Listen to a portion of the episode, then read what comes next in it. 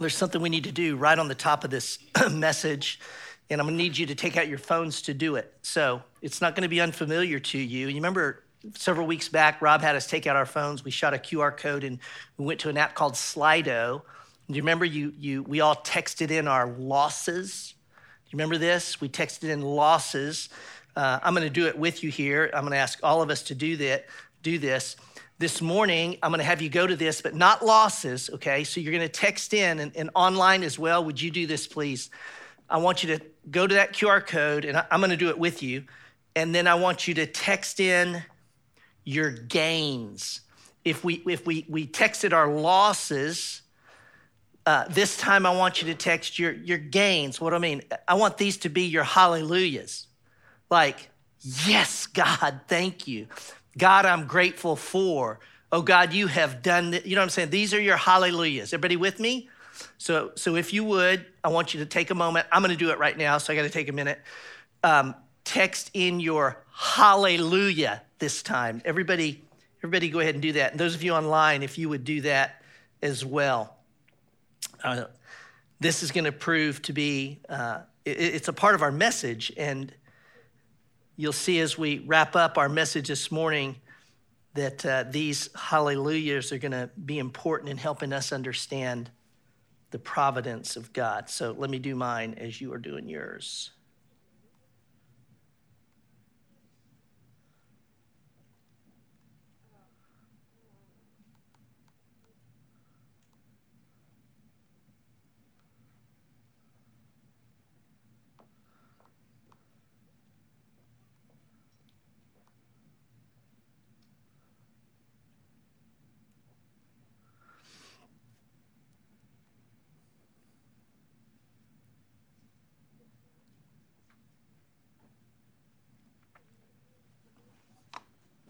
Go ahead and keep working on that. Um, I said it's going to be important for us, and it will because as we step into a bit of a deeper look at the providence of God, uh, these these hallelujahs will help help give us context for them. His providence, His most holy, wise, and powerful, preserving and governing all His creatures and all their actions all his creatures and all their actions. It's the all that can trip us up, isn't it? Let's take our books, our Ruth booklets. If you have your Ruth booklet, let's grab it. If you have your Bible, and I hope you do have your Bible, turn to either one of them to Ruth chapter 1. We're uh, going to pick up our text today in verses 19 to 22. Y'all, we're wrapping up the first chapter of the book, of our study of the book of Ruth. Uh, by way of context, you know, we're going to get these last four verses, but we really have to have in our mind's eye the previous verses to which these verses are connected to.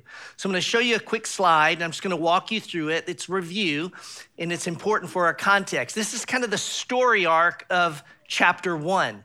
If the dotted line is the midline of life, I would suggest that chapter one starts below the midline and goes lower. So if you look at it, chapter one, verse one, uh, chapter one, verse one, there's a famine in the in the there's a famine in the land of milk and honey. Things are wrong. Things are not right. One, two to five. There's a decade of loss. A man named Elimelech from Bethlehem goes with his wife Naomi and their two boys, Mahlon and Chilion, to Moab, a place under God's judgment. But they're going to survive this famine. While they're there, Elimelech dies the two boys marry Moabite girls. The two boys die. At the end of chapter five, we are on the bottom of the bottom. Three widows with no children. And then as it's as the story's basing out there in chapter one, verses 16 to 14, there's a return to Bethlehem. Naomi hears she's working in the field, and she hears there's food in Bethlehem. And so they make the journey back to Bethlehem. On the journey back, Naomi turns to her two daughters in law and and really wishing the best for them says, you know, your best hope for a future is to go home. two Moabite widows. They're young. Uh, you know, they, uh, you know, we know from the story they're apparently infertile. They couldn't get pregnant over those 10 years with the two boys. And, and she says, Your best chance is to go home and marry Moabite men. And, and remember, within this context, patriarchal, everything goes back to the patriarch. You know, everything's tied back to the patriarch, the tribe, the clan. She says, Your best chance for a husband is there. Then she says, uh, you know, she, she, she gives them that, that kind of reasonable argument.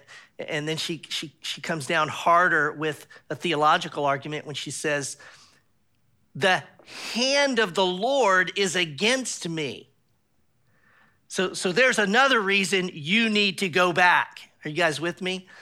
Now, Orpah goes back, and then Ruth doubles down on Naomi in a way that honestly takes our breath away, and in such a way that we said, we got to take a week to look at her words. And Rob did that beautifully last week as we looked at Naomi's pledge of fidelity uh, to Naomi. And that brings us now, okay, this is, you know, they, they're heading back, and now we arrive, and that's the last four verses. So with that, look in your booklets or your Bible, and let's read, follow along your Bibles. This is God's word for us today. So the two of them went on until they came to Bethlehem. And when they came to Bethlehem, the whole town was stirred because of them. And the women said, Is this Naomi? She said to them, Do not call me Naomi, call me Mara, for the Almighty has dealt very bitterly with me. I went away full, and the Lord has brought me back empty. Why call me Naomi when the Lord has testified against me? And the Almighty has brought calamity upon me. So Naomi returned, and Ruth the Moabite, her daughter in law, with her, who returned from the country of Moab. And they came to Bethlehem at the beginning of the barley harvest.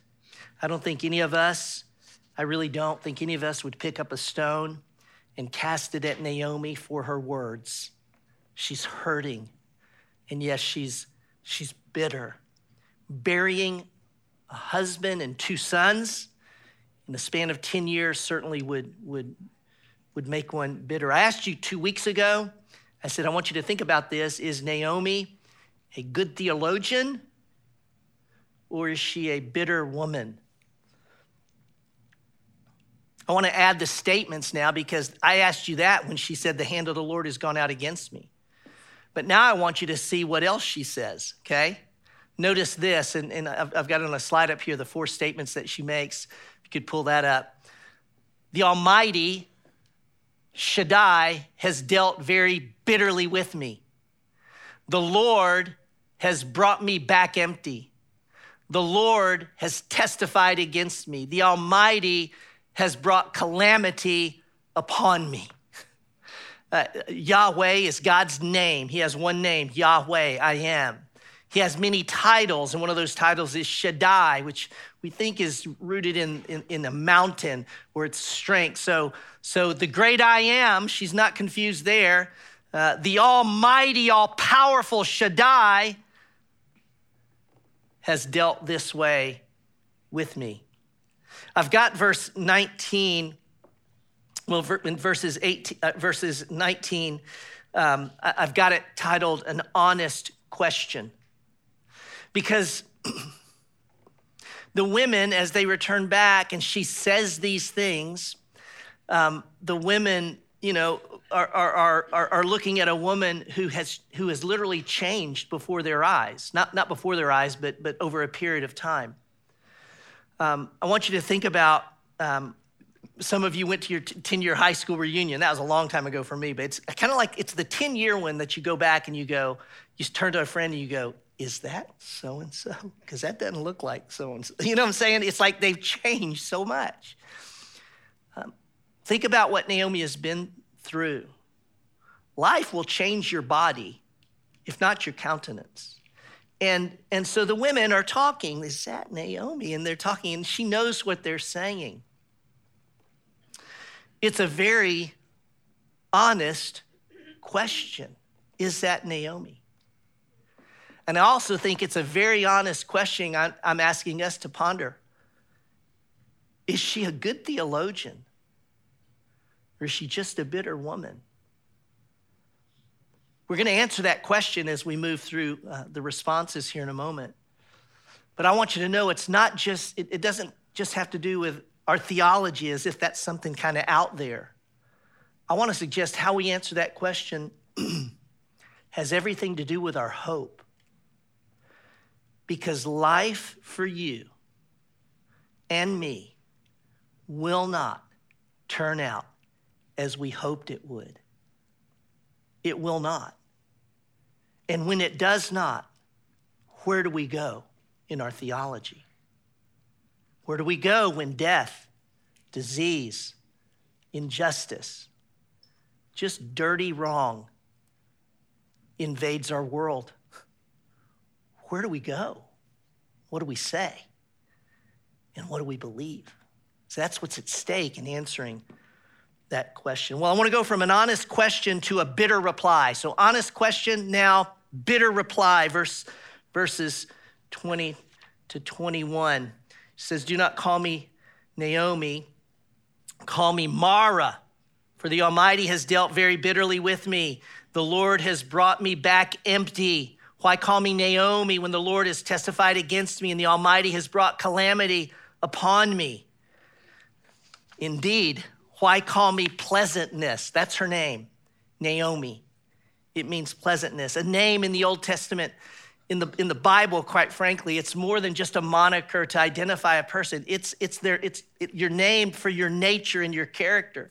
And can you imagine that this beautiful baby, Naomi, her mother and father looked upon her and saw within her this pleasant nature. And, and, and, and my guess is, as a little girl, she's one of those girls that everyone just wants to eat her up. You know, she's just so delightful. She's so pleasant. She's Naomi. In the South, she would have a nickname. We'd call her Sweetie or Sweetie Pie. It's so funny. I had a couple come up to me after the service in Brentwood, and, and here in his arms is Naomi. And, and, and the mom said, You know what we call her? Sweet, sweetie. And I go, That's so funny. I didn't know, I didn't know that. They call her Sweetie. Well, go through what Naomi has gone through, and Naomi now replies, Don't call me sweetie, Call me Mara, which means bitter. Call me bitter. Now,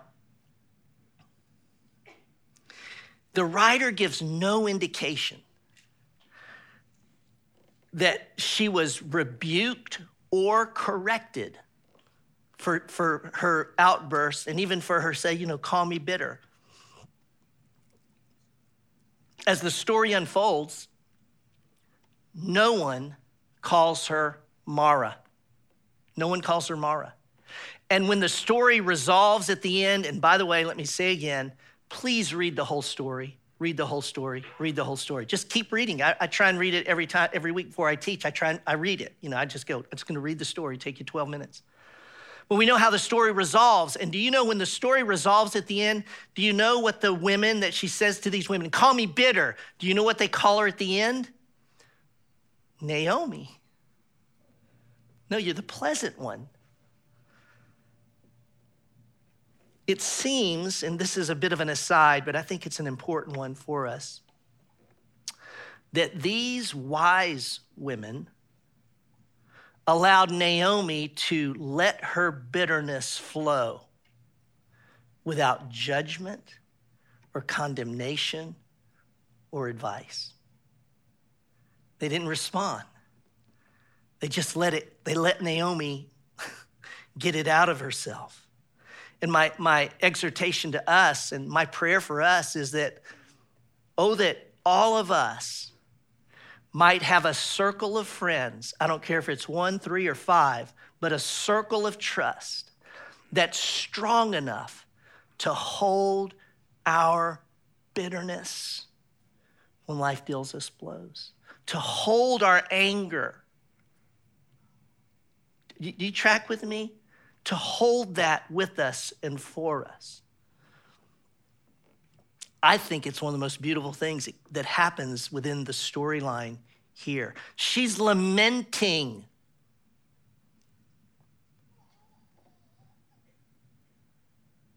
Oh, that we all had that. That's why we're always pushing you into community because we need it. Now, in Naomi's mind, okay, let's note this. She says this I went, I went away full, and I have, and that I went away full. God has brought me back empty. Okay, that's her words. It's a massive theme in the story. Empty, full, full, empty. We'll see it as it's traced through the story. It's important for us to keep that in mind, even to understand and apply the text. That's the facts, okay? And remember when I talked two weeks ago about facts and truth? Here's a fact, but what, what's the truth about it? See, that's what we're gonna uncover here in a moment. I'm gonna come back to that full empty, but first I wanna grab the last portion of our text. So we go from an honest question to a bitter reply, 1920. And so let's just grab verse 22, and I'm just going to put a heading on this called a hidden providence. A hidden providence. Look at verse 22. So Naomi returned, and Ruth the Moabite, her daughter in law, with her, who returned from the country of Moab, and they came to Bethlehem at the beginning of the barley harvest. At the beginning of the barley harvest. Just a little hint of a hidden providence. Uh, they return to Bethlehem. It's, it's right at the beginning of this barley harvest. And the writer is saying to us, pay attention to what's happening here. See, the harvest, when they got back, the harvest had come in and now it's being, it's being harvested. Had Naomi and Ruth come back six months earlier, it would have been the barley planting. There would be no reaping. There would be no gleaning that they're going to do that's going to feed themselves. That would have all been in the ground. In God's timing, Naomi heard, oh, Naomi heard there's food. And in God's timing, they, they travel back. And in God's timing, they arrive at the beginning of the barley harvest, which is the beginning of the harvest season. First the barley, then the wheat. It's like they showed up at the best time for people who have nothing to eat. Because there's now going to be a seven to eight week period of time when the harvest is just rolling in for them. Do we see that? That's what the author's saying. Reader, do you see God's hidden providence? There's more. Remember that we said you got to hold this in Ruth? There's more, what? Than meets the eye. There's always more than meets the eye. Now, then there's this cringeworthy statement. I say cringeworthy because of how I imagine it. Naomi says, The Lord has brought me back empty. And who's standing with her? Who's standing with her as she says that? Yeah, you know, I mean, it's she's here's Ruth. By the way, Ruth's not standing with her. Ruth has clung to her and Naomi doesn't see it. And I do think there's a lesson here for us worth pondering just for a moment. Our, you know, we got to get that bitterness out, but our, our bitterness at God's providence can blind us to God's blessing in his providence. So, so our bitterness, it can blind us to what is God's blessing in that very hard providence. I'm going to say it a different way. When God's hand is against us, we often lose sight that his hand is always for us. I'm, going to say that one more time. When God's hand is against us, we can often lose sight that his hand is always for us. And I hope some of you are a little bit confused because I hope you're kind of in your mind maybe going something like this wait a minute. Did he just say that God's hand, his hand can be against us and for us at the same time? Is that what Lloyd just said? And I would say to you, that's exactly what I said. And it's exactly what I think that the story of Ruth is telling us. Oh, that God's hand is always for us and God's hand can be against us at the same time. Now, I'm going to tell you why I believe that's true, okay? So, so, so that's the text. Let me give you several reasons why I believe that that, that, that is true. And that's what this story is teaching. And in fact, I think the Bible teaches it. Let me start here. We're, we're answering this question Is Naomi a, a good theologian or a bitter woman? Well, it's not going to surprise you, I don't think, but I believe she's both. I believe she's both. She's a, and I was, she's a brilliant theologian. I think she's rock solid in her theology. And she's a bitter woman at this point in the story. Her bitterness, an expression of her hurt and her pain. Bitterness, bitterness and emotion. Bitterness to be felt.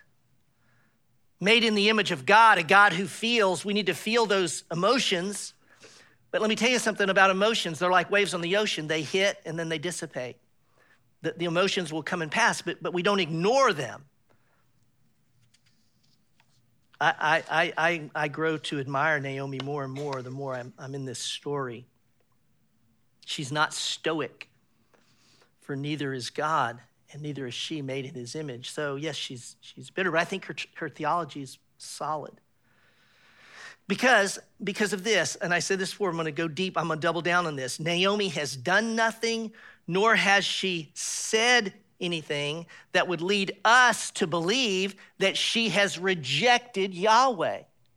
Please note in her cry, and when she says, This is what God has done to me, she says, Yahweh has done this to me. Shaddai has done this to me. Note that when she prayed for Orpah and Ruth, she said, May Yahweh deal kindly, Hesed, covenant faithfulness. May Yahweh deal kindly, unceasing kind, have unceasing kindness to you. She's praying to God for God to do what only God can do. May Yahweh give you rest. She knows there's no rest apart from her God, Yahweh. Are you guys tracking with me? So I think she's utterly connected to her God. And I think she understands her God.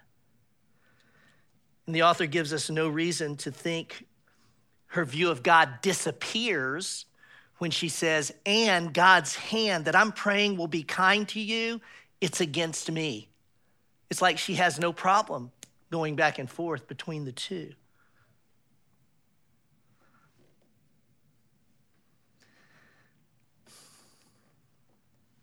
God seems to have no issue. How about that?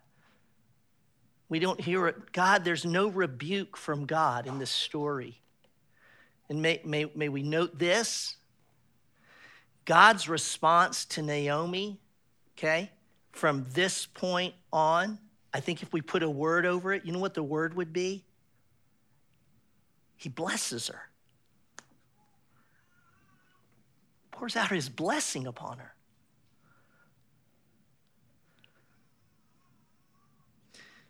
So I think Naomi's theology is very solid. Secondly, I, I, I, I notice that this theme of emptiness and fullness, that if we'll get a grasp on this, we, I think we'll begin to understand how it is God's hand is always for us and yet can be against us. And it can happen at the same time. It's, all, it's always because it's in God. So it's, you know, it's a paradox. But um, empty to full. She said, I, I left Bethlehem full, and God has brought me back empty. Now, this is one of those, that's a fact, but what's the truth? Let me give you a different scenario. Imagine you're, I don't know, you're getting ready you're getting ready for bed or something, you know, you're in your in your bedroom and your toddler's kind of wandering around your bedroom, crawling on the floor, and you're doing something. You turn around and you notice your toddler. Your toddler's got these two yellow pills in her hand, has been ready to swat, getting ready to eat them. It's the Percocet that you set on the nightstand because you had dental surgery and you had the Percocet just in case you need some pain, whatever. Well, obviously, a toddler thinks that's pretty. At shiny yellow pills and getting ready. And it's getting ready to, to, to go there. And, and, and you immediately grab those out of her hand. I don't know, you might even bruise her, you know, because you're just in such a hurry to get it out because you know Well, that could kill her. She has, she has no idea. In her world, her hand is full of something she wants, and you have emptied her hand. Now, I'm just, it's just, you know, a hypothetical, but I say it to ask you to consider perhaps Naomi left Bethlehem empty. You go, wait, no, no, Lord, she wasn't empty. Well, I'm just, let me just put in these categories. And I, I want to be so careful when I say this. Um, she left with a husband and two boys. I'm telling you, in that culture, it doesn't get any better than that. I got three patriarchal people in my world, right? And so that's, it's wonderful, it's good. But there is but one thing that God would tell us that can fill us, that can make us whole. And it's not family, even. It's not any good thing, even though those good things are to be enjoyed. It's God Himself. God alone can satisfy. And, and the story unfolds, and, and could it be that she went away full, or she went away empty, I should say? Her, her idea of full was actually empty, and now God is bringing her back to make her full with the only thing that matters most God Himself. Now, I want you to put away your notes, and I just want to tell you two stories.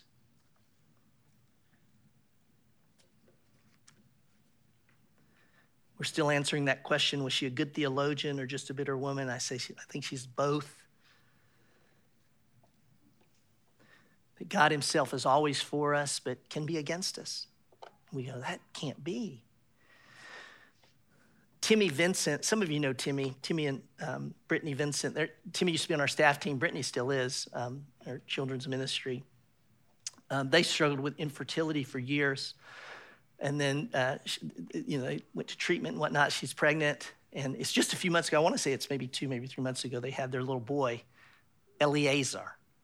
Now, there's a name. They're going to grow up and say, What was your mom and dad thinking? Well, they're thinking biblical for sure. Eleazar, you know? They have these Bible names for little Eleazar. Well, uh, Timmy works, they, he, they, he's on a, he works construction, and they were doing construction right by my office now. And so, I don't know, two weeks ago, three weeks ago, I was just catching up with Timmy because I hadn't seen him in a while. And uh, he's telling me the story. I said, Man, how's your, how's your baby? Oh my gosh, you know, they're beside themselves with gratitude for little Eleazar. He says, He's great. He says, But he did, he was born and he had this, this defect. And I was not familiar with this at all. And some of you are going to go, Yeah, we, we had this. It's common. He said he had this, um, he had a, a, tongue tie flap, or, you know, and I go, Well, I, what is that? And he says, Well, you know, there's a, this skin that hitches on the tongue, and especially that little one under your tongue that thing right there is too connected, so little Eleazar can't latch on to nurse. And he said, Yeah, so we've he had to have surgery, and it's real, it's a simple surgery, you know, but they have to clip it, they clip it. Then he said, But what happens is it grows back so fast.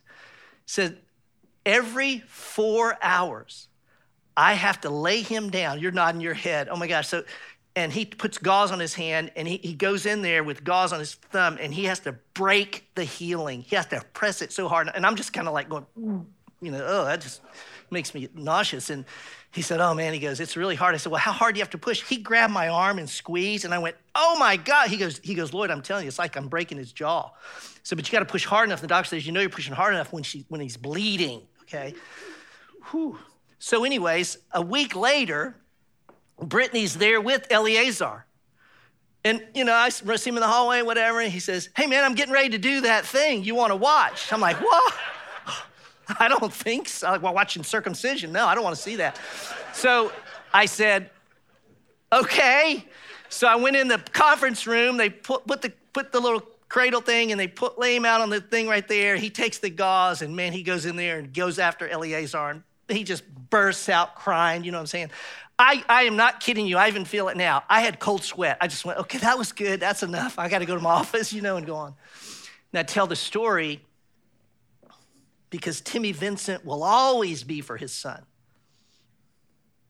And being for him, there are times, I don't know how else to say it, he'll be against him. It'll hurt him.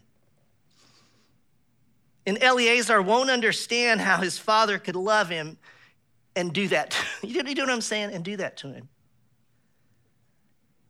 I want you to look at these words from uh, R.C. Sproul. Brilliant. He's, he's passed away now, brilliant Reformed theologian. He writes this in his book, The Invisible Hand. Now, this is written in the 70s, but I pulled it out because it's probably one of my, my favorite books on the providence of God and sovereignty. And he, he's, he's, he's so smart. Half the time you write stuff, I can't even understand it. But this one's very gettable, you know, very understandable. But notice what uh, Sproul says. We have seen that it is a dangerous thing to make the rash assumption that God is always on our side. It is true that because we are the people of God, God is always deus pro nobis, that is, always for us. But this being for us must always be seen in an ultimate sense. Let me stop right there. Sproul talks about the idea of ultimate and proximate. And that when we think God is always for us, we always need to think the ultimate sense. That is, God's ultimate aim and end, his, our good and his glory ultimately. But in life, we, we live proximate. And so there are things that happen proximate right in front of us that are like, you're not for, you know what I'm saying? So you got to think of it that way proximate and ultimate. Thus, the paradox in the proximate or more immediate sense, there are times when God is against us. Thus, the paradox is seen that even when God is against us, he is for us. As a father chastens a child he loves, so God at times will thwart our plans and work against us precisely because he is working for our own ultimate good. God is always for us. Please know that. He is sometimes against us for our ultimate good and his glory. Now, I'm going to tell a second story, but before I do, I want us to step out of the text and, and, and I want us to remind ourselves that when we're reading about these losses for Naomi and these things happening in her life, this is not something far away. This is me and you. Several weeks back, I put up, you, you put in the Slido and you put in your losses. I want you to see that slide again. Whatever word you put in, it's called a wordle. So, whatever word you put in the most is the word that's going to be the biggest. There's, there's a lot of hurt. There's a lot of losses. There's a lot of pain in the room. This is not somebody else, this is us.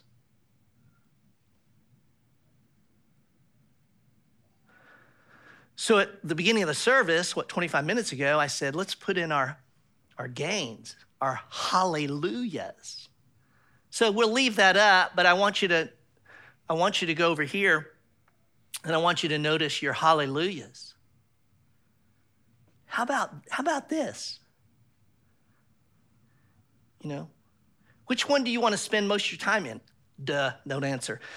But how about our hallelujahs, our gains? our gladness. Here's the question to wrestle with, okay? And those of you in the back of the room can do this better than those of us in the front. But I want you to catch both of these in your field of vision. And the question that we wrestle with which of these is God behind? Like, like which of these is God behind? That's the question we wrestle with, isn't it? Which, which of these does God orchestrate? Does God author?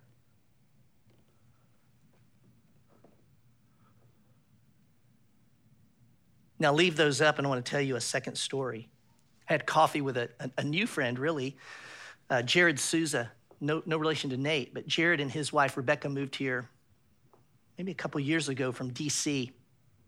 And um, he was, they, they were at Brentwood and, and they'd gone through the new members class. And he just said, You know, I always like to sit with one of the pastors before we join a church. I said, Great, let's go have coffee. We had coffee at Starbucks. It was so fun. He just told his story.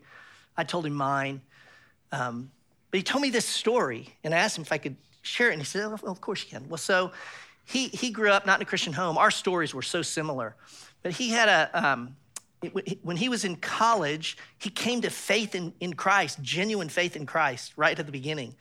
But he really had trouble. He had one foot here and he had one foot here. And, and I go, I could so relate. I can so relate to that. You know, you're now a Christian, but man, you want to do this. We met Rebecca at the same time, and she had both feet squarely in the gospel. so she's like, you need to not do that, or hey, you need to follow Jesus. And he's like, he's got both feet in. And one day he, he went to the lake, which they did often. This is in California. He went to the lake. He's going to the as Rebecca said, man, you need to be careful, whatever. And of course, they go to the lake, and it's a bunch of guys that are having fun. They're drinking. They're just doing what they've always done, normally done, having fun. There's a rope swing at the lake. And all Jared remembers is that the rope wrapped around his head. That's all he remembers. And what happened was the rope wrapped around his head. He let go. It popped his head, knocked him unconscious. He's blacked out. It turns out it ripped half his chin off. He's got a scar here. Ripped half his chin off, broke his jaw, and boom, he hits the water unconscious. And he said his friends, of course, saw it. One jumped in, and the friend said, I swam to the blood. That's the only thing I knew, just the blood. And I went down. And, he, and, Jared said, you know, it's a murky lake. It's, it's not clear water. It's not like you can see to the bottom. And his friend swam as deep as he could, and he was able to grab Jared, bring him up. And of course, he, he, he survived. And his friend later said, this is the part that got me. His friend said, Jared, had you been 12 inches deeper, I couldn't have got you. So 12 inches the difference between marrying Rebecca, two biological kids, two adopted kids, and we have a conversation at Starbucks. 12 inches, and there's no Jared Souza. What's the distance between that and that? Like in that case, it was, we say it was 12 inches. Who gets to make that call? Who, who makes the call? Because some of you would say, I didn't get the 12 inches, right? But who gets to make that call? Is it fate? Is it chance? Is it some irrational? What I want to say is, I believe the Bible teaches this, and I say it with like fear and trembling that there's no distance between these two that they're all consumed in our all sovereign God who reigns and rules and is in control and is taking us to an ultimate destiny and an ultimate good and his ultimate glory. He's over. He's in. The losses and the hallelujahs. This is our God. This is the God of the Bible. And I don't know about you, but when I stop, and again, I say this because I'm just terrified at times of what could happen in my life or yours. I get that. But would you want it any other way? Do you know what I'm saying? Would you want it that, yeah, yeah, there's something more powerful than God and it's evil and it's bad? I, I wouldn't want it any other way. I want to know God's in control of all things. And what we need never forget is that while God's fingerprints are on the losses and the hallelujahs, they are blood stained fingerprints with the blood of his own son. And when Naomi said, God's against me, God's brought calamity, I'm bitter, may we, as those who've trusted Christ, know there has been or ever will be a human being who will take, who will receive more of God against them than the Son did when he died for our sins. And he drank the full bitter cup of the Father's wrath